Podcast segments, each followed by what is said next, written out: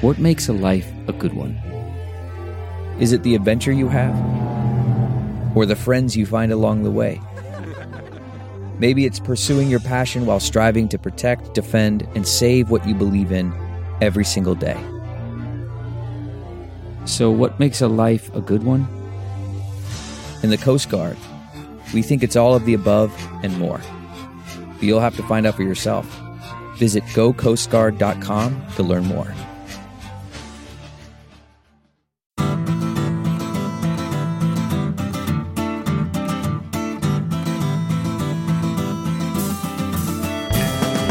Welcome to the Sinica Podcast, a weekly discussion of current affairs in China, produced in partnership with SupChina. SupChina is simply the best way there is to keep on top of all the important news coming out of China.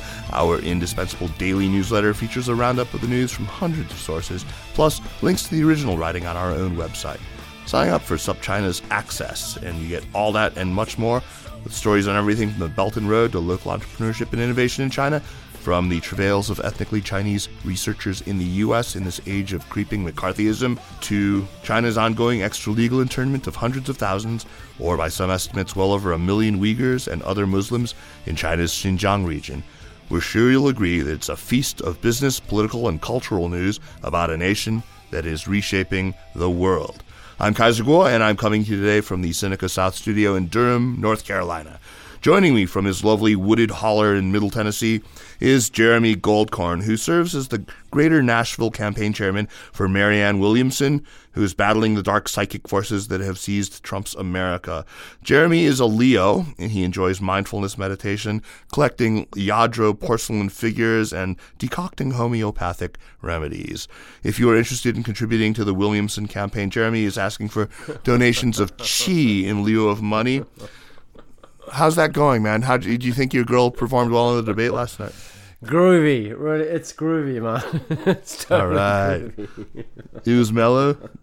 Cool, man. So, Jeremy, California, here we come. I am pleased to say we're going to be doing a whole series in the coming year focusing on the Golden State and its relationship with China, talking to people involved in topics as diverse as climate change and the environment, entertainment, culture, you know, things like the film industry, as well as high technology, higher education, and that highest of all human undertakings, philanthropy. A lot of a lot of high stuff. That sounds great. Yeah, man. Yeah, I believe we're even going to uh, do a couple of live shows there. Yeah, yeah, that's the idea. We're def- definitely going to do that. Uh, as it happens, many of these themes and topics we're going to be addressing are things that we're actually going to touch on at least a little bit in today's show. So you can think of this as a kind of overture to this California series we're going to be running. And who better to be our featured soloist for this overture than Matt Sheehan, the man behind the Chinafornia newsletter and the author of a book that should be out any day now, The Trans Pacific Experiment. Uh, as Matt lays out in his book, major tectonic shifts are afoot, and uh, appropriately enough, California is the fault line where the plates rub up against one another. Uh, it's an excellent and highly readable book, and congrats, Matt, on the pending publication, and, and welcome back to Sinica. Thanks very much, and for having me on here. Yeah, wonderful. Matt, you tell an amusing story in the opening chapter about how you ended up focusing on this topic for what now the last six years. Yeah. Um, but it all started with a broken ankle and some visa issues. Uh, so, how did you end up focusing on your home state and its relationship with China? Sure thing. Yeah, it was uh, kind of a series of accidents that ended up turning out for the better for me so I had first gone to China in 2008 for a summer working as like a camp counselor and I was just staying in Beijing and just blown away by the country and fascinated. So I decided I'd move back after I graduated college in 2010 spent a year teaching English in Xi'an in central China and then out to Beijing. And by the time I got to Beijing, I, I, knew my goal was to become a journalist, a foreign correspondent. I was really inspired by some folks like Peter Hessler, and I also felt that there was kind of something missing from some of the China coverage that I was reading normally. So you know, I was kind of working my butt off trying to put together some stories. And I'd given myself basically, I saved up some money while I was working a job. And I said, You've got 25,000 RMB and six months to turn all of this into a career as a journalist. And so I roamed around the country, I hitchhiked, I wrote some stories. But as I was getting to the end of it, I still hadn't attained my goal. I hadn't gotten a job as a full time journalist. So I was getting ready to just go into sort of any old China job, like the working for the American Chamber of Commerce in Dalian or doing real estate in Wuhan or something like that. When uh, a miracle happened, I uh, I was playing ultimate frisbee and I just completely mangled my ankle. Um, it was like swollen up, size of a cantaloupe. uh, I go to the nearest hospital, and the the doctor spends about two seconds looking at the X-ray and declares it to be Mei Shar. You know, just walk it off, you'll be fine. So a couple days later, I, I, got on a flight. I had a scheduled trip back to the U.S. just to spend a couple weeks there. And um, as I'm getting on the flight, the you know the, the Air Canada crew is saying, you know, if, if that ankle's broken, you, you can't get on this flight. You get a blood clot and die and all this stuff. And I was like, don't worry. The doctor said Mei Shar. So I landed back in California where I saw an American doctor, and he said your ankle is broken in two places, and you can't fly back for at least two months. Oh shit! So I was you know, I was kind of at the the peak of my ambition to be a journalist. I was so excited about the country and the language and all the stories I'd been tracing, but now I was stranded back home. I was stranded in Palo Alto, where I grew up for middle school, high school. So I was, yeah, I was really bummed out. I, I, I thought that I was going to lose the thread of all this stuff I'd been building in China, and then when I started to look around, I just noticed that a lot of the China stories were kind of coming to me now. I'd always thought Beijing was the center of the action for all things China related, but suddenly places like Palo Alto, Stanford, San Francisco, Silicon Valley were all getting these really interesting sort of tentacles of interaction with China. So I, I started by. Uh, going on a bus tour, a luxury bus tour for Chinese home buyers in Palo Alto. They were oh, buying a bunch of homes. Yeah, buying a bunch of homes in my hometown, and uh, I went on this tour where they kind of you know do Mandarin language introduction to the city and and try to sell some homes to these folks. Um, so that was kind of my first story in this China California nexus. And uh, eventually I, I, did make it back to China. And uh, through some lucky introductions and whatnot, I got a job as a correspondent for the World Post, a partnership between the Huffington Post and the Berggruen Institute. Um, and I thought, you know, okay, I'll start my journalism career here. But then a visa problem. The Chinese government basically didn't want to give me a visa, and they, you know, effectively sent me back to California for six months. But this time I, I, had seen the early inklings of all these stories going between the places, and so I started following more of them. I followed uh, when BYD, the Chinese electric car company, set up shop in California and ran into some scandals. I went to report on that. Uh, I started meeting Chinese coders, engineers, entrepreneurs in Silicon Valley and reported on that. And when I finally did get my visa to go back to China, I sort of followed these stories back there and kept reporting them out. And that's pretty much what I've been doing for the last five plus years is following the stories of these people and the companies and the ideas that I think are really ground zero for this new era in US China relations, where the two sides are meeting face to face in many contexts. And there's a lot of high hope for what that means, bringing the countries together but it also engenders like totally new frictions and tensions and uh, stuff that we're seeing play out right now in the trade war, the technology tensions, and all that. Right. Well, you dive right in with this book and you tackle what is, at least to me, one of the thorniest of all the issues that we confront, which is this huge influx in the last 10 years or so of Chinese students in the U.S. Uh, it's a topic we've discussed before on this show, but uh, things have really heated up since we last took it on in any kind of serious way. So let's spend a little bit of time today on this because it's a, it's a pretty complex topic and it poses just a ton of challenges. Uh, so, but before we get into the serious stuff, uh, let's meet the de facto protagonist of this chapter for you, this guy named Tim Lin. Uh, Lin, I suppose, uh, the founder of the enormously popular College Daily. So, who is Tim Lin? What is the College Daily and why is it so significant? Uh, but most importantly, what was Tim Lin's first morning at Miami University in Ohio like? Sure thing. Yeah. So I'll start with that morning in uh, Miami University, Ohio. He uh, was 18 years old, had come from Dalian, had sort of just splashed down in middle America, and he went to sleep in his dorm room and when he woke up the next morning he sort of turned over and saw a naked woman slumped across the bed of his roommate. Um, and what he said to me was quote i was 17 years old. I had never seen a real naked girl. I'd seen something like that but on the computer or on tv and he says he remembers thinking to himself oh so this is what it really is. So you know, this is kind of a, a, maybe slightly more extreme version of something you see a lot when Chinese students come to the U.S. They they are hit by some culture shock. The world like suddenly opens up dramatically compared to you know being a Chinese high schooler preparing endlessly for Gaokao.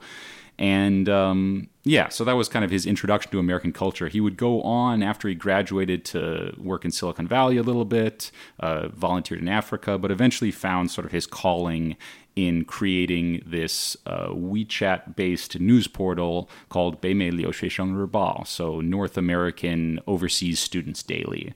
Basically, a WeChat account dedicated to the sort of trials and tribulations of uh, students overseas.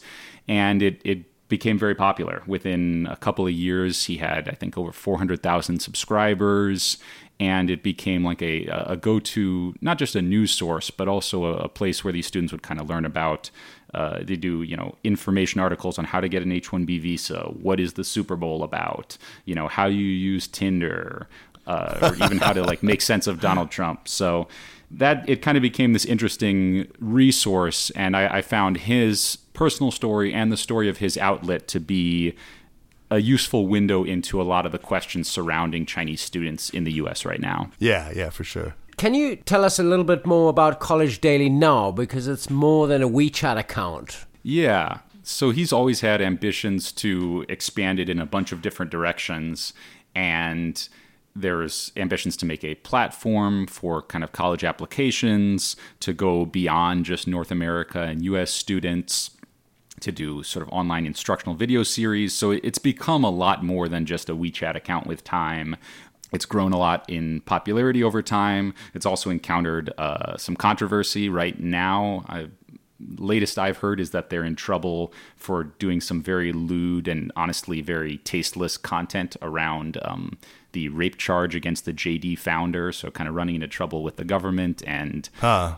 doing all kinds of stuff like that. So run into trouble with the Chinese government. Yeah, so they they've run into trouble on this front a couple times when they uh, did a commemoration of June fourth a few years back. They ran a sort of a subtle-ish commemoration um, of the Tiananmen Square massacre. They ran in trouble when they tried to do a, a live stream telecast of the U.S. presidential election. Um, and so, yeah, they've run into trouble with the government, and also uh, some journalism folks I know, smart China journalism folks I know, are are upset at Tim Lin for what is uh, deemed to be very tasteless coverage these days. But you know, he's he's a businessman now, and he's trying to trying to rake in the the clicks. Yeah, he's got to compete with ByteDance. Yeah. So, to get back to the question of students, um, has the influx of Chinese students to the United States been especially pronounced in California compared to other states? Yeah. You hear a lot about um, Michigan, I think. Illinois, Iowa, right? Yeah. Yeah, sorry, Illinois. Champaign, Illinois, right. right. That's what I mean. Yeah, so California like with all these categories I discuss, real estate, tech, immigrants, you know, the, the phenomenon is national, but the epicenter is here in California. So uh, at the most recent count, California hosted 60,000 Chinese students, which was more than 50% more than the second place uh, state, which was New York. Wow. So California, it has a major lead in this in, in large part because of the UC system. There is a lot of Chinese students in the UC system, and there are also a lot that are trying to get into the most you know prestigious colleges out here, Stanford, uh, Berkeley, USC, stuff like that. So you've seen the the uptick across the country. A lot of Midwest schools have followed the same path in many ways due to budget constraints. Um, but California is, is kind of ground zero for it. Well, let's dig into that a little bit with the budget constraints. Uh, I mean, that's obviously one of the big factors that prompted universities to start admitting and actively recruiting so many Chinese students. And this really all started after the 2008 Great Recession, right? After the financial crisis and the Great Recession. So, what were the, the reasons why universities felt like they had to court Chinese students then so heavily after 2008? Yeah, so this was kind of a, a perfect confluence of push and pull factors. On the Chinese side, there's the push. You have a lot of newly middle class or newly wealthy Chinese families that are taking a look at the you know rigorous kind of brutal uh, education system that they grew up in and they're saying, I don't want to put my kids through that. I want to send them abroad. I want them to, you know, have an international perspective, or I just want to show off to my friends. You know, it became almost like a trophy, uh, a trophy property to have your kid overseas. So you had a great increase in Chinese families looking to send their kids overseas, predominantly to the U.S. Right. And then the pull factor comes from the U.S. universities themselves, and this was a, a great sort of confluence of timing in that we've seen long term, like multi-decade decreases in public support for our public universities, but it really fell off a cliff uh, right during the 2007, 8, 9 financial crisis era. So I know California lost about one third of its public funding for schools. Uh, other states like Iowa, Illinois saw very similar things. And so basically, you're, you're caught in this uh, bit of a trap if you're a university administrator. You can raise tuition, you can I guess, shrink your student bodies, or you can look for another source of money to basically plug that hole. And a lot of them settled on Chinese students, uh, international students more broadly, out of state students included, but Chinese students were the biggest sort of ready and willing source of new enrollees who are willing to pay full tuition. While a lot of in state folks obviously play, pay half or, or, greatly reduced tuition at places like UC Berkeley. If you're coming from ab- abroad, you're paying for this basically at the cost of like a completely private school to the, the point where one international student, if you just kind of do a crude calculation, one international student could subsidize the tuition of two domestic students. Wow. It doesn't always come out that cleanly, and there's lots of issues about how that money is actually used. But in a very rough, general sense, that's the that's the balance of dollars. So, by your lights, is this ultimately on us, on, on the U.S. for our you know really pathetic levels of public funding to our universities, or is it somehow on, on China for well, what I guess I would have no idea for what for producing a society uh, whose wealth and ambition surpass the quality and capacity of its own uh, uh, higher educational resources. Uh, who, whose fault is this? Yeah, I mean, I'm not going to go with the word fault, but when I think about the the causes of this, the you know the limiting factor sh- is or should be what kind of students universities admit? Do they keep up high standards? Like we've always had greater demand to enroll in uni- U.S. universities than uh, than the supply of seats in them, and so the real sort of fundamental change there comes from the U.S. side, and it's it's a it's a phenomenon I saw across a lot of the industries or areas I covered, um, especially looking at like Chinese investment, uh, manufacturing investment in California and green technology investment in California. Right, right. There's this sense that if we, if we as a society, as an economy, as a government, are not willing to step up to the plate on a national or a state level, then local actors are going to do whatever they need to do or whatever they can to fill those holes. So, uh, you know, like in real estate, if we're unwilling to fund major, like large scale affordable housing plan developments in big cities, then those developers or the cities themselves end up looking to Chinese money. And I think the same thing happened in universities across the board.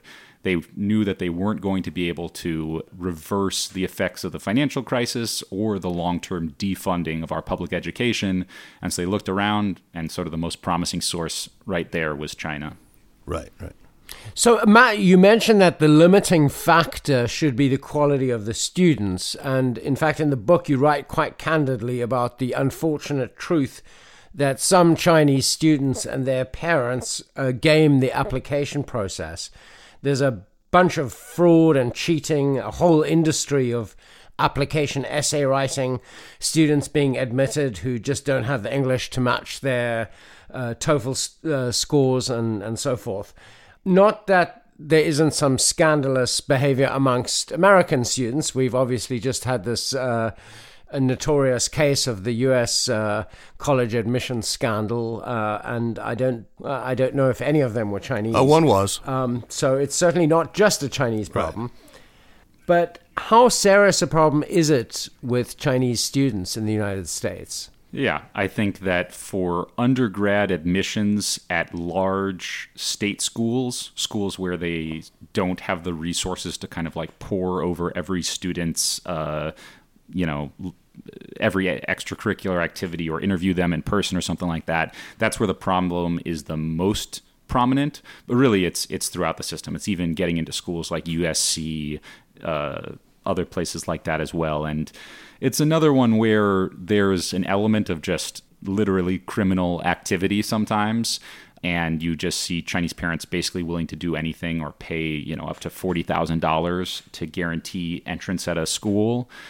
But there's also there's also a little bit of a, a, cultural disconnect that some of these school some of these education quote unquote consulting organizations are filling as well, and there are some legitimate ones that sort of fill that hole. Or when you present the U.S. application process to a Chinese parent, a Chinese family, it's it's totally baffling and bewildering. You know, when those parents got into school, their entire education was focused around heading towards Gaokao. Your teachers will fully prepare you, and you just got to study your ass off. And then there's a score at the end, and you get in where you get in. But for a U.S. college application, you're talking about grades, you're talking about SAT 1, SAT 2, a TOEFL score, a personal statement, extracurricular activities that basically don't exist in Chinese schools and just this idea of presenting a well-rounded English fluent student is something that's that's foreign to all the actors on the Chinese side, and that's not. I love reading. Yeah, listening to music. yeah, I, I profiled a pair of twins uh, while I was over there, twin brothers, who one of them was applying to school in the U.S. and one of them was applying to school in China, and following how they encountered their processes differently was very kind of enlightening in this way.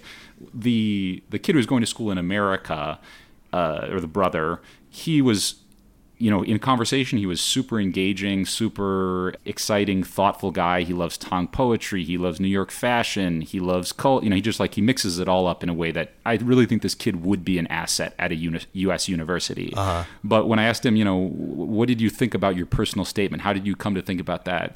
And he said to me, "quote I thought maybe in a good personal statement, you'll just show off your strong will to the guy reading this. Like you'll just say, quote." I focused on studying math for four years. it's just like that's brutal. That that is brutal. That even a really smart, creative kid, if not kind of set straight, will basically write an essay that makes him look like a robot to an American college counselor. And so he he worked with an education consulting group, one of the more legitimate ones that just kind of helped him shape it. And uh, he ended up at the University of uh, Illinois Urbana Champaign. And I'm, I'm I'm glad that we got him in. Uh, not so glad about the more like rampant, wide scale uh, fraudulent behavior, especially when it comes to tests and cheating. That's a major, major problem. Yeah, yeah, for sure.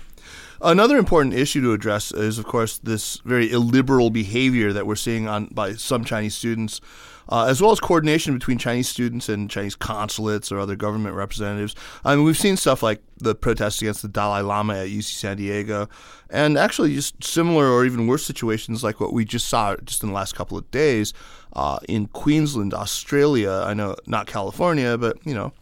Um, also in New Zealand, actually. Yeah, in New Zealand we've seen it too. Um, anyway, it, in Auckland. Yeah. What What is your sense, though, Matt, about how much of this is actually orchestrated or coordinated by Chinese authorities? How much is more or less spontaneous? You know, just expressions of of, of overzealous patriotism or yeah i think you definitely have both elements like the reported uh, the reported incidents that look very coordinated have been uh, stuff like organizing groups of students to go welcome, uh, you know, Chinese leader Xi Jinping. He's he's driving into Washington, and they have students, you know, lining the streets, waving flags. Right. Um, and you have a lot of like confirmed incidents of that. Uh, what I looked into, I looked into the UCSD case specifically. I was down there to give a lecture, and I just met with uh, some of the Chinese students down there, including one who was involved in orchestrating these protests, basically protesting that the Dalai Lama had been invited to give the commencement speech at UCSD, which is one of the most uh, heavily Chinese UCs. And the story that I got from talking to the young woman involved named Lisa Ho um, was that it was there was a, a large spontaneous element like that it was a spontaneous reaction of the students to say wait what do you mean you're inviting the dalai lama? But it wasn't so much that they actually had eh, real knowledge of the dalai lama or they had a like a legitimate beef with him. She described it as this feeling that like the university doesn't know or care about the thoughts and feelings of its Chinese students. It basically it seemed like a lot of the word a lot of students use to me is we're quote invisible on campuses. And you know this is at a time where they're watching their fellow American classmates lead all kinds of protests um, against speakers coming to campus on racial social justice issues. And a lot of those that I talked to said, you know, we, we feel kind of left out, or we feel we feel like nobody cares about what we even think about things. So that's you know a, a charitable interpretation of of one specific incident. And I, I thought it was actually kind of interesting uh, that as Lisa was helping to organize this uh, protest, first, you know, the organizers they they messaged the Chinese consulate to say they were going to do this. You know, huge mistake. It makes it look like it's some big coordinated action by the Chinese consulate in Los Angeles. The way she described it, at the very least, was that their leadership got in touch with the consulate to tell them they were doing this thing, but it was very bad publicity at the very least. What I you know, if there's anything that I liked about this incident that came good that came out of it, was it actually uh, sort of encouraged Lisa herself to learn about the Dalai Lama for the first time. She said she, you know, had some vague sense that he's supposed to be this bad guy. She'd heard about him during the 2008, uh, you know, Tibet incidents around the Olympics, and she said she actually ended up reading a lot about the Dalai Lama, reading uh, you know American takes when she was kind of creating posters for their protest. She said, you know, oh, I, I couldn't even use the Chinese sources; they're so biased. Um, but she, yeah, she read a more American take on him, and she found came you know to what to her feels like a very balanced view that. I actually agree with a lot of what he says, um, but I think you know this idea that he's totally apolitical is wrong, and this was kind of her her first encounter with that stuff and her first opportunity to learn about this topic that had basically been hidden from her um, most of her life in China. And so, you know, the students ended up organizing a protest. They engaged with some Americans, and uh, they found it. You know, the Americans kind of said like, "You're brainwashed. Like, you don't know what you're talking about." She was frustrated by that, but kind of glad that they that they did it, that they had some kind of a voice in this. And UCSD did not rescind the invitation to the Dalai Lama, right. which would have actually been very bad. So, you know, maybe that's a maybe that's a very on the ground and potentially charitable look at something that on a macro scale has many much more negative uh, you know manifestations like what you described in Australia and in New Zealand. And I certainly believe that those things are real. I also think that when you zoom in to the ground level and to the people involved it oftentimes paints a different picture. You yeah. see that their motivations are more complex, sometimes in a good way, sometimes in a bad way. Yeah, um, yeah But I, yeah. I, always want to bring it back to those people involved. Yeah. Huh. Still. Still, still. Anyway, uh, Matt, you write about conversations with um, Chinese uh, Scholar and Student Association representatives who were quite uh, blase about the fact that they are reporting on the religious activities of other students, whether because of state concerns over conversions to Christianity or to the uh, so called evil cult uh, Falun Gong. Um, how do you get a sense of proportion here? How prevalent is this kind of snooping behavior? Yeah. So I think at this point I've talked to the members or the heads of CSSAs at probably half a dozen schools, mostly here in California, but also in some other states in the Midwest. And yeah, getting that sense of proportion, like knowing that there are some very scary incidents uh, and like really terrible things going on, and also recognizing that that is a sort of a it's a specific manifestation. It does not necessarily dominate the lives of all these Chinese students or even dominate the activities of the CSSA. So, getting an actual, uh, you know, survey level sense of how that works, I don't have the ability to. If I had to give my sort of thumbnail sketch from what I've seen, like the normal operating procedures of a CSSA at a school and its relationship with the consulate is uh, probably once the, the head of the CSSA has a contact at the consulate who's probably in the education department over there.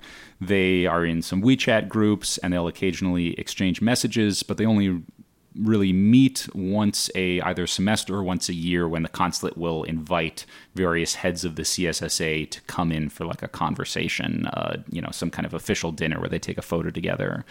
But around either politically sensitive times or politically quote unquote sensitive activities such as uh, religion there is the much more nefarious kind of creeping influence with uh, the political activities. Uh, speaking to some CSSA folks, they said, yeah, when, you know, Da, the 19th Party Congress was going down, they wanted us to organize watch parties. uh, they wanted us to take pictures of the watch parties and send them to them so that the consulate could then send the pictures above saying, look, we're organizing all this patriotic energy and the heads of the CSSA had to write essays on what the spirit of the 19th Party Congress meant to them. Oh Christ. You know, take that for whatever it is. And then the the worst manifestation of this that you cited, Jeremy, was talking to the head of one CSSA who very yeah in a very blasé way without thinking that this would mean anything would appear nefarious or or should be secretive to me he said oh yeah and you know sometimes uh, the, the consulate will will call me over and they'll say you know are, are any students kind of like uh, organizing religious groups, and you know they kind of want to keep tabs on that. And I was like, well, what you know, what what do you tell them? What do they do with that information? He says, oh no, it's not a big deal. You know, it'll only be a problem if they're doing some of that Falun Gong stuff.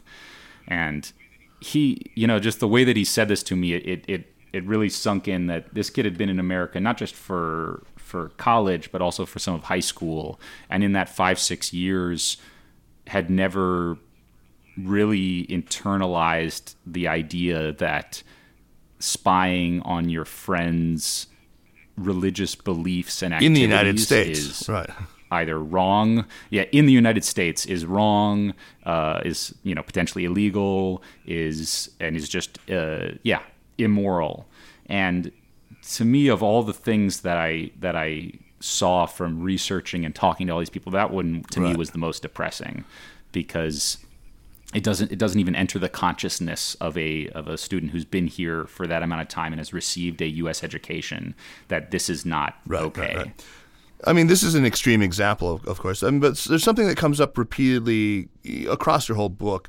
Uh, I, I could very well adopt a version of this as my own kind of mantra. I mean, you, you look at situations like that aren't as extreme, that are a little more ambiguous, where you have like a film festival at, the University of San Francisco, for example, uh, uh, where there are these, you know, many things that you could call out. I mean, it is a CSSA event. Uh, there are Chinese officials present there. There's no mention at all about any of the sensitive topics, no mention of Xinjiang, no mention of Tibet, probably by design. Uh, there's kind of an aura of censorship to the whole thing, right? And yet, as you say, and yet here and in other places, that narrative doesn't get to the heart of what's happening here, you say. Uh, so, how would you characterize what's at the heart of what's happening in situations like that? Yeah, so I think with with all the topics in the book and, and broadly in my research on this, there's always at least sort of three levels to things. There's the individual, personal level. How, how are the people involved experiencing things? What are their motivations? What are they taking away from these interactions? And that's important. I think that we need to, in many cases, stay zoomed in on that for insight into the higher level issues, which happen at, say, with universities, we can take it at like the state level. What's happening at the state level such that we need to bring in so many non resident students to basically subsidize California universities. And then what's happening at the national level, which relates to both the CSSAs, it relates to questions about uh, spying on campuses, it relates to, you know, how do we think about foreign nationals in our STEM and engineering PhDs? Does it matter if they come from somewhere else? Does it matter if they intend to return to somewhere else? I'd say all these three levels have their own reality and they're all right. intricately interwoven with the the film festival that you were mentioning that it really struck me because that's that's down at the personal level which you know from a, a, personal interest and almost like on an emotional level that's the one that I often connect with the most because I, I I like people I care about what happens to people in their lives and at that at that film festival I'd been invited because one of my uh, online videos had, Yeah. had been nominated for something, and the other the other students there was mostly Chinese students who made their own little films, and they were broadcasting it at this festival put on by a local CSSA at University of San Francisco. And like you said, you know, I uh, there was a member of the Chinese consulate there, the guy from the education department. He talked. Uh, it was put on by a CSSA. I have no doubt that if someone had submitted a movie about the protests in Hong Kong, they would that movie would not have shown there. So you have whether or not there was actual censorship, there is sort of an implicit limit on what can or will be said there.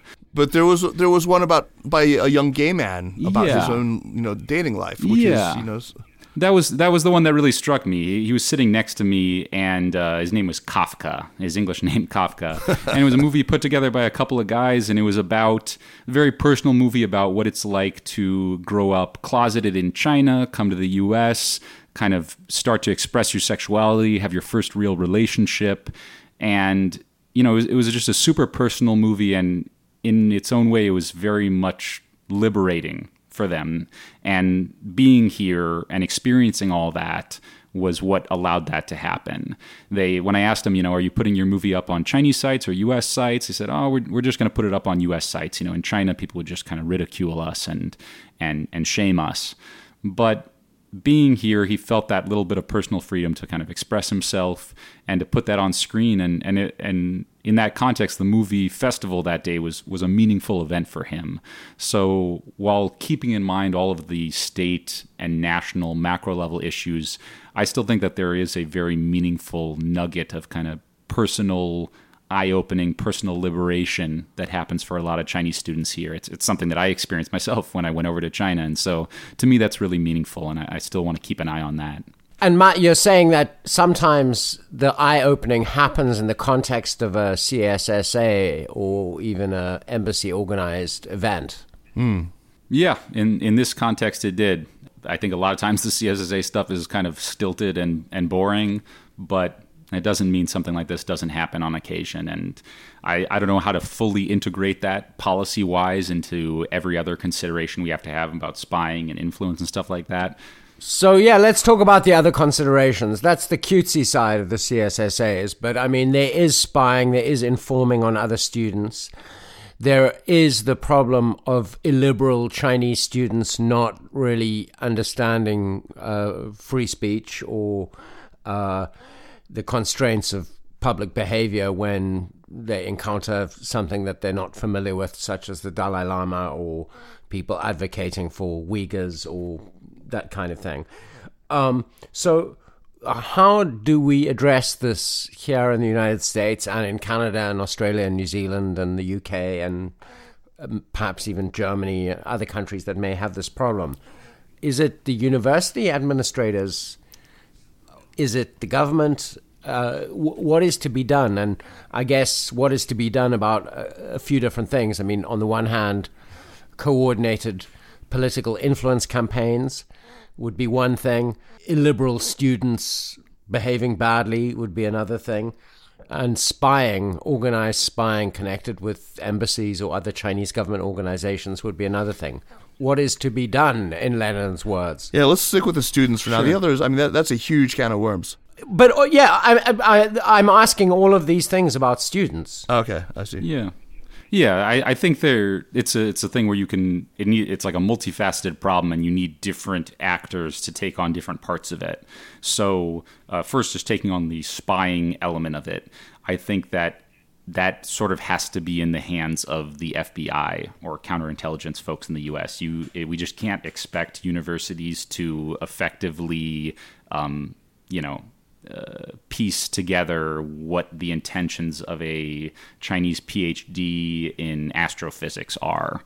It's it, it's so counter to the university's ethos that I think that has to largely be in the hands of the FBI. it's they've been doing a lot more outreach to universities, trying to basically raise awareness of these issues, and I think that's probably appropriate if done in the right way.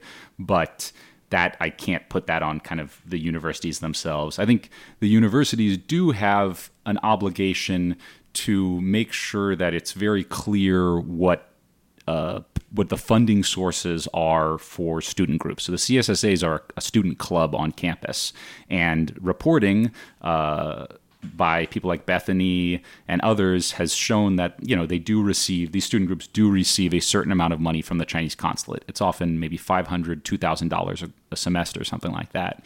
But I think a school-wide policy that says if you receive money from any government, including probably the U.S. government, that that needs to be in some way publicly disclosed. I think that that sounds like a very like straightforward kind of logical policy to make out of this. Um, so that's kind of on the like school funding level, on the spying level, and then on the more maybe personal level around uh, like the bad behavior of you know so-called nationalists who who want to confront others. That one, I don't know if we have such good mechanisms for getting involved in that. Partly because of the the way that protest on campus has taken hmm. shape in the last five years or so. You know, we are we going to sort of get into every every one of these and adjudicate like it's okay to stop a speaker because they uh, Milo you know, Yiannopoulos or are, whatever, right? Yeah, like you know, the, I mean, the, the the levels and the texture of like U.S. campus politics right now is is you know even worlds away from where it was when I was there, and I think that I, I don't know that we have a good mechanism for saying like this kind of student protest is good, this kind of student protest is bad, this kind whatnot. If there is a funding mechanism and that's something that the universities can have a policy around, I think that that's a good, straightforward idea. Um, but yeah, the, the individual actions from kind of zooming in and talking to these individual people, their motivations, their what they're getting out of it, what they're doing are kind of all over the map and I think that that one has to kind of be left at a very granular. Yeah, I was level. talking to Eric Fish, who of course is working on a book about Chinese students, uh, and we we were I, I was surprised to find that most incoming freshman students, no matter where they're from, they don't get anything like a course in uh, sort of American civic culture or, or, or, you know, basically, hey, you know, liberal democracy 101, this is how you, this is how you do, and this is what you don't do. Uh, as a, a student on on this campus. I mean, the, I feel like at least they could have some kind of prophylactic course to explain to them what is off limits. That makes a lot of sense to me. I mean, I, I was going to say, I mean, maybe there's nothing you can do in terms of rules or regulations, but one would think there is something you can do in terms of orientation. Right. And I, I, mean, I believe the U.S. Embassy recently started handing out a leaflet about free speech with student visas. I mean, I, I think that's probably a good idea. Yeah, I don't I don't object so so strenuously to anything like that. Yeah, yeah. Let's let's move on. That's yeah. a huge topic, uh, and uh, we we are we've got a lot to talk about. So let's talk about another big piece of the book about Silicon Valley and about China's relationship with, with American technology. Uh, you title that chapter uh, about China and Silicon Valley Silicon Valley's China Paradox. So, Matt, what, what is at the heart of this paradox? Yeah, the paradox is what I would say has sort of defined the relationship between the two for most of the last decade, say like 2008 to 2018. And the paradox there, the the tension and the imbalance comes from the fact that the flows of people, money, and ideas between these two ecosystems, between the Silicon Valley ecosystem and the Chinese tech ecosystem, were constantly growing and really reaching all time highs. You've got Chinese investors in Silicon Valley, you've got Silicon Valley companies taking stakes in Chinese companies, you've got uh, tons of engineers and entrepreneurs going back and forth between the places. Andrew Ng taking up the post at Baidu, and other high profile Silicon Valley folks getting invo- involved over there, while tons of Chinese born, US educated engineers are showing up in Silicon Valley. And on the level of ideas, the same thing. You know, companies like Facebook starting to realize, whoa, like there's something really important going on here with WeChat. And we need to learn from that and sort of uh, almost like cribbing features from it in the same way that Chinese companies have long cribbed features or cribbed, you know, a lot about their apps Whole from CSSs, US companies. Yeah. So yeah, so you you have this incredible like dynamic flow between the two places and this is what I first started to observe and encounter in 2013 with my broken ankle and my visa problem. But when you zoom out and you look at the company level or the national level, the companies still can't get into each other's ecosystems. The internet itself is probably more divided today than it oh, ever yeah. has been in terms of national borders And the tension between these two levels, or how these two levels held for so long, is the paradox that I describe in that chapter, charting this period, say 2008 to 2018.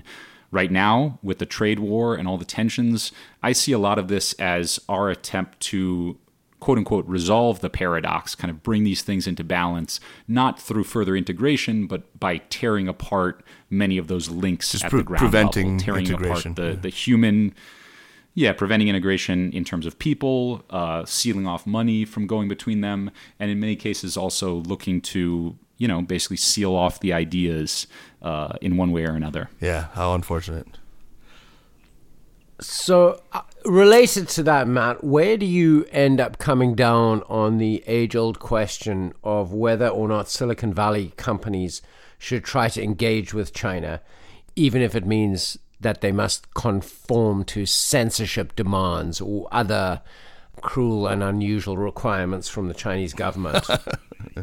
Yeah, so this one I think is another one where it really divides across eras. I think in the sort of 2005 to 2016 era, it was all about these information controls. It was are you willing to limit the amount of information you give to Chinese users in exchange for access? Are you willing to do a censored Google search engine or a censored version of LinkedIn in the Chinese market? And there the dilemma, you know, is often very clear like do you think that you're broadening the information horizons of Chinese users by bringing in Google, which you know is maybe offers better international, better English language search results than Baidu, or do you think the really important thing here is by censoring, you are reinforcing their regime and legitimizing it by just offering an American product that conforms to it?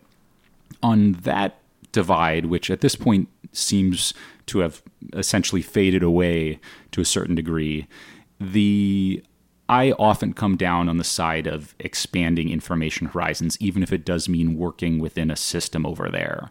There, as a someone who lived there for a long time and really like my personal kind of life mission while I was over there was often just engaging with Chinese people, trying to expand their horizons in one way or another, teach them ultimate frisbee, you know, get them drunk a few times, just teach them to like kick back, have fun. And there were in many ways limits on that kind of a thing, but I, I just found so much meaning in engaging with Chinese people in that way and expanding their world just a little bit, even if you know there are there are limits. Even if I know that I can't just sort of get in there and immediately start talking to them about Tiananmen or something like that, that that would lead to a rejection Right, from right. them. But- so on the information horizons thing, I lean more in that direction. Although I was never in a position to like actually make these decisions. the ultimate frisbee strategy. The ultimate frisbee strategy. But you're saying that this the question has changed now. This is no longer hmm. really the, the, the dilemma. What's the new dilemma? So the new dilemma, it's gone from like how much are you going to expand uh, the information that Chinese people see to how much are you going to help the government get information on its people. Um, essentially, participation in the uh, growing surveillance regime over there. And, you know, companies like uh, Facebook and Google and others have, I believe, eventually, finally sort of given up the ghost on just getting their products in there. And it's moved the real questions to questions like how does a company like Nvidia, which produces GPUs that go into uh, facial recognition technology, how do we view Nvidia supplying cameras to or supplying chips to Hikvision or Huawei that eventually go into the surveillance regime that leads to things like what's happening in Xinjiang with massive, you know, re-education camps. And I think that question is is in many ways has a much clearer answer that that it's very hard for me to imagine uh, defending that kind of stuff on a moral level.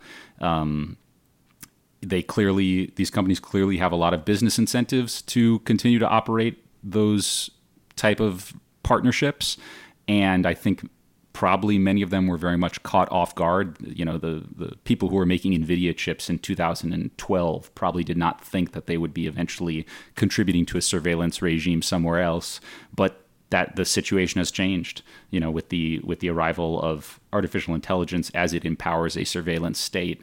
that's a that's a relatively new phenomenon, and I think that's the new tension in these departments. And Yeah, yeah. it's just uh, it it doesn't have that same sort of you know hopefulness that expanding information And to some extent, the question may be academic because uh, even if you want to operate in China, it's, I think, going to be more and more difficult for any information provider, at least. Um, but on another subject, the next section of your book, Matt, deals with Hollywood, the other gigantic and quintessentially Californian industry. Um, here you introduce the reader to Janet Yang, who I have to confess, uh, both Kaiser and I are complete fanboys. Oh, Um, absolutely. and we can't say enough For good uh, reason. uh, good things about her because she's so smart and funny and uh, has done so much stuff. Um, she's been a guest on our show too. Um, she has uh, been really a key player in connecting Hollywood and China's own film industries. Uh, as well as the markets actually selling the films. Can you tell us about Janet? And those of our listeners who are keen to learn more about her, please do listen to our interview with her, which was about two years ago.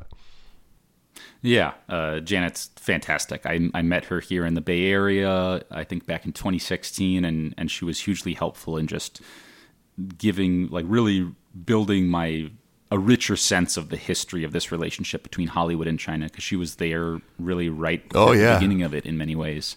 She went over, she grew up here in the US, in New York City, a Chinese American, and she went over to China first to visit and then in the late 70s, I believe, to work as a translator at a state owned publishing house, you know, publishing or translating these really like turgid, dense. Uh, texts on probably what the the two whatevers The four and, you know, modernizations, I think. four it cardinal be. for principles, modernization.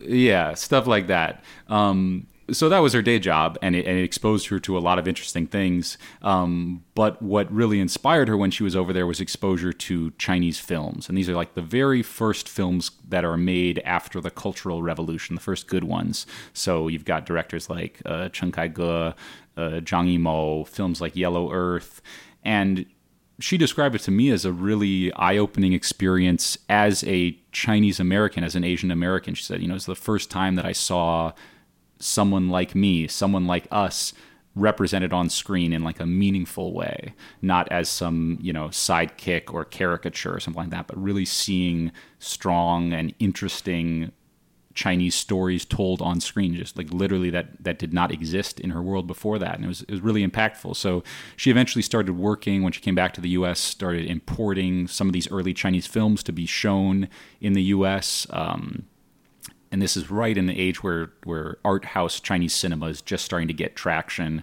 She eventually sort of turned that role into helping some of the leading Hollywood studios try to get their early films in China, and this is uh, you know still very early in the game, so the Chinese you know box office is minuscule the industry is primitive but they're starting to get a few movies like in the heat of the night uh, roman holiday maybe spartacus. And yeah she eventually she she worked with steven spielberg on empire of the sun a massive production in shanghai. And that period i think that was 1988 that was a real kind of high point for the early china hollywood relationship. When you get steven spielberg there they're making the last emperor in beijing. You've got this kind of the the hollywood magic the the imagination and creativity of California combined with the the just incredible scope and drama and palette of Chinese history and Chinese society.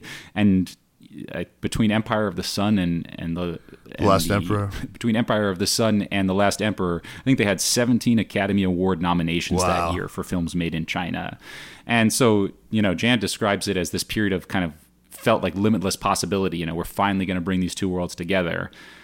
But of course, what happens next is actually Tiananmen, and following that, there's a whole period of cultural uh, retraction and retrenchment where the Chinese Communist Party suddenly thinks that these foreign movies and foreign culture are, you know, the, the flies that are poisoning their their nice society. So you, you have a period of retrenchment that goes on for much of the 90s until the Chinese box office starts to boom in the in the 2000s. Yeah, yeah. You also actually talk, talk quite a bit about the company Dalian Wanda uh, and its acquisition of AMC theaters in the U.S. Uh, I remember there was a great quote that you had in there um, talking about what it was like to see films in China. It was like uh, they hang a sheet on a line, people sit on bricks and pay with eggs. it's like yeah, that's that's Janet uh, quoting the the Chinese like film bureau officials who are trying to lower expectations Right, for Hollywood. right, right. They're like, you know, That's go to the countryside, see how movies movies are made. You pay with an egg, you sit in a brick, and you watch a movie on a on a hanging sheet. so Wang Jianlin, the the Supremo of, of Wanda, uh, he decides to make this his big move into the U.S. entertainment market. So how does that go? He, he acquired AMC theaters. It's amazing. Yeah, so you know he rose. He was very much a product of the uh, reform era China. He was in the military, then he got into real estate, and and really made a killing off building these Wanda complexes that uh, you know just dominate uh, Chinese cities in many ways. But around 2010, 2012, he starts to try to make this pivot. And the pivot is allegedly moving from real estate into culture. And, you know, this very much coincides with uh, Hu Jintao calling for strengthening China's soft power. It, call, it coincides with a lot of the go global pushes. So, in many ways, you can kind of see him reading the political tea leaves. And he, he rode real estate when that was popular. And now, okay, we, we need to do this kind of culture thing. We need to tell China's story. So he, his first big move is buying uh, AMC theaters, you know, the giant theater chain here in the U.S.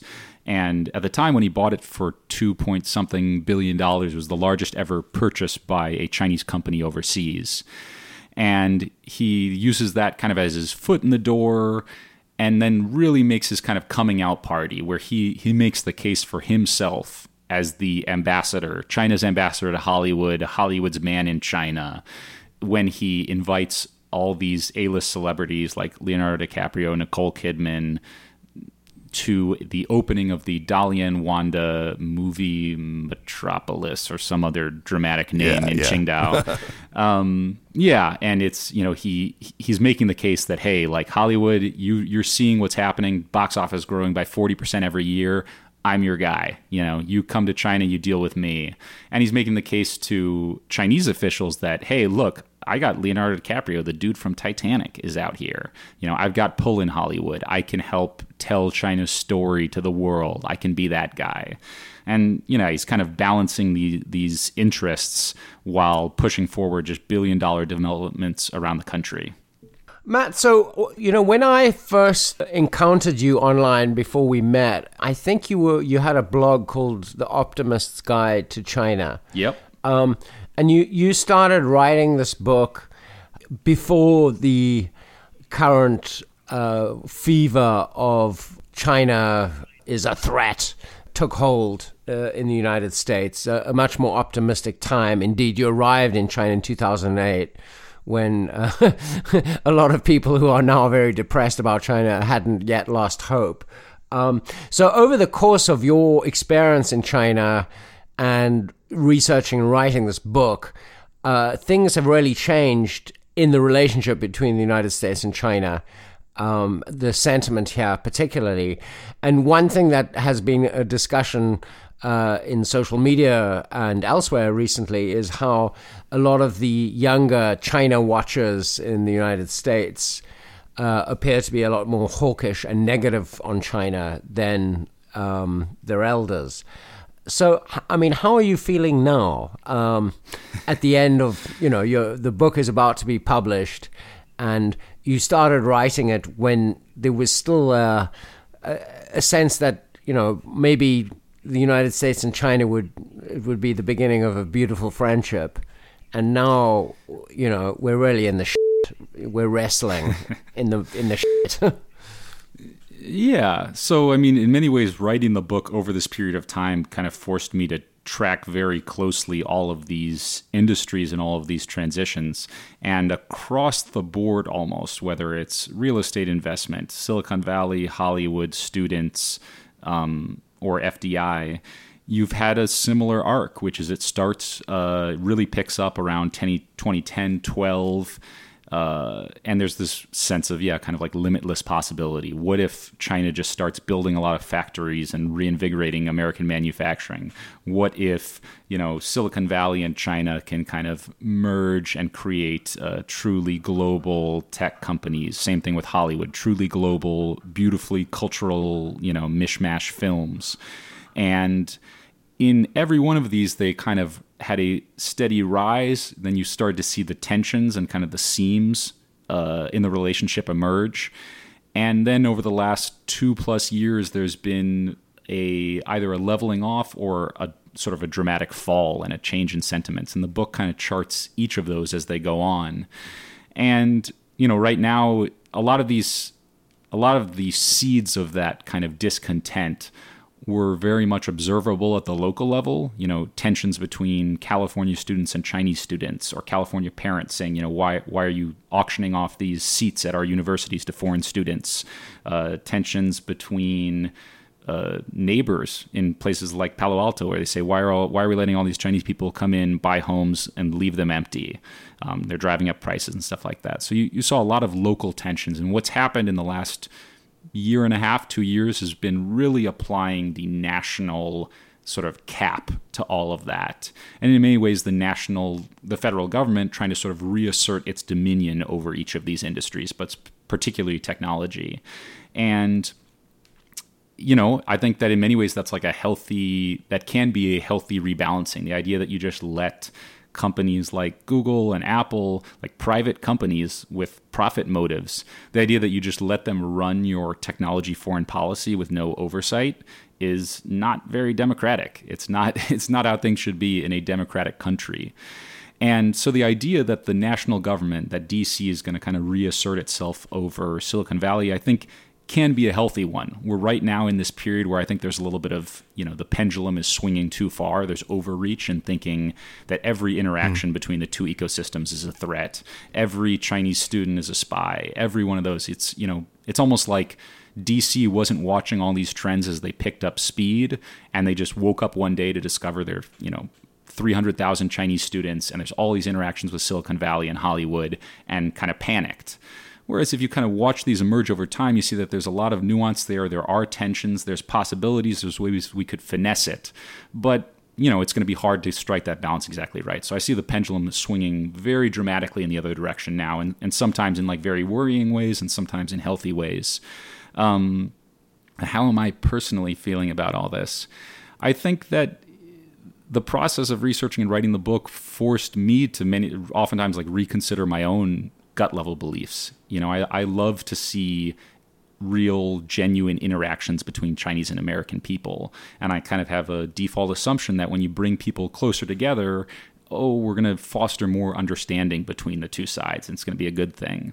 But in many cases, I saw very much through my reporting on the ground that that it, sometimes it has the opposite effect. Or you know, you think that uh, Chinese involvement with Silicon Valley startups is a, a good thing because they, you know, the Chinese side learns about American startup culture and American startups get some funding and it's all good. But there's other layers to that. There's, but then Grindr uh, sends AIDS data to China, and everybody's right. pissed off. Right. Yeah, and so for me, in many ways, writing the book was kind of a very sobering experience in that way. Watching how all of these trends rise and fall has been uh, it's it's it's taught me a lot, and it's forced me to like uh, come to what I think or hope is a relatively multidimensional look at this stuff. That's a little bit more realistic. Um, but yeah, you know, I know that there's a lot of anger, honestly, sometimes in in China watchers who had very high hopes that you know China would become just like us, or anger from folks who have seen the the reversion in places like Xinjiang and controls on speech, or just the feeling that wow we you know we got robbed by China.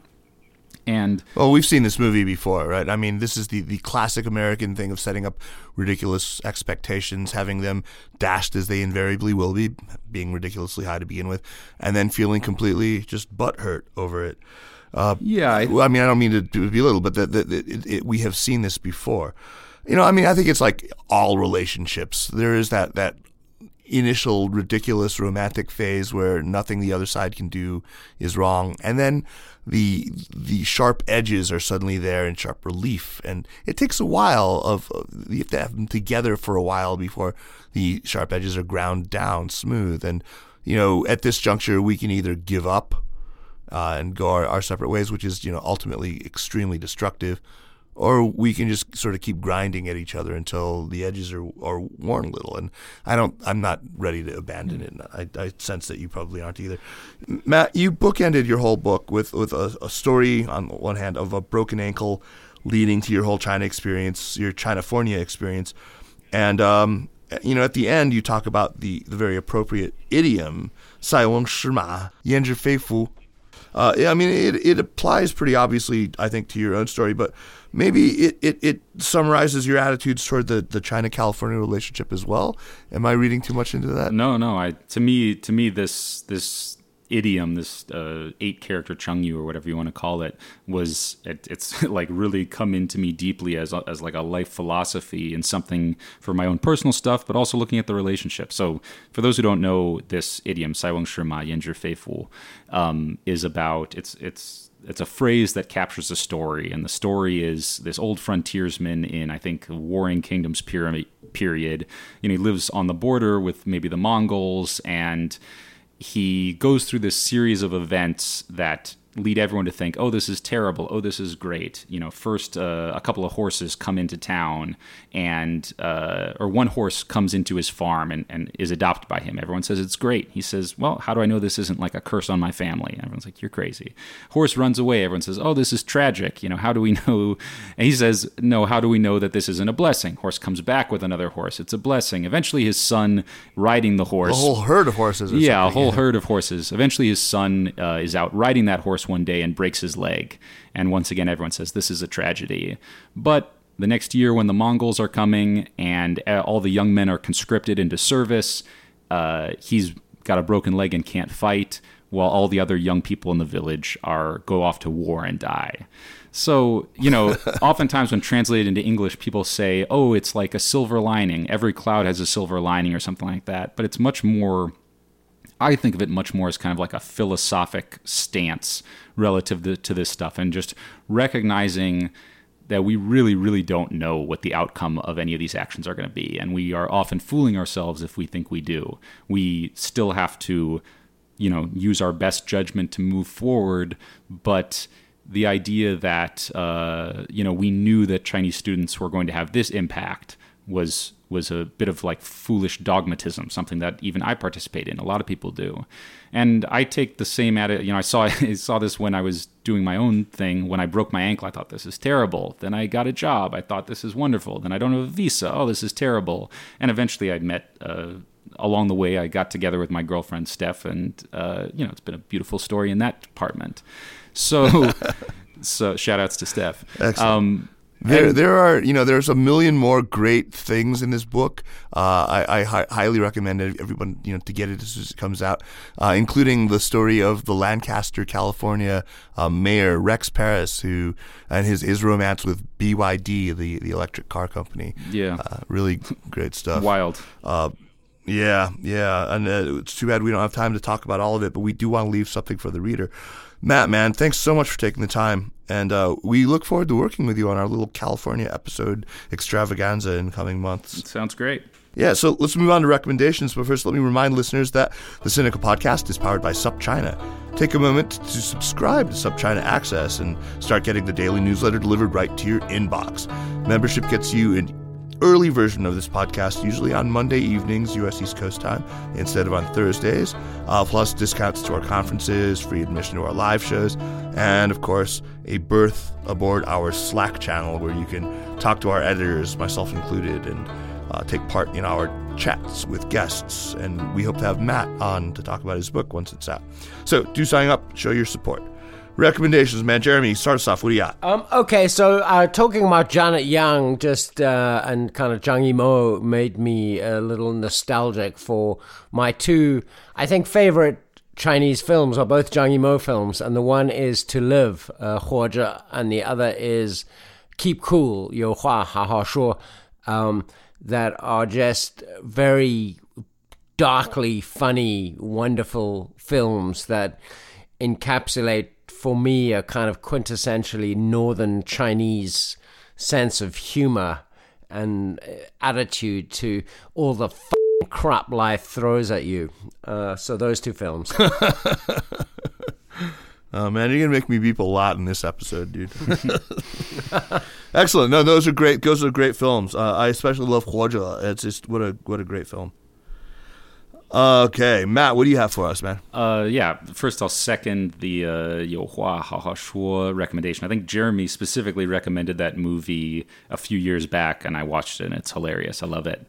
For my personal recommendation, I, you know, a lot of this work in China, California, but then specifically China, Silicon Valley led me into what I do now, which is predominantly work on the uh, researching the artificial intelligence relationship between the two countries.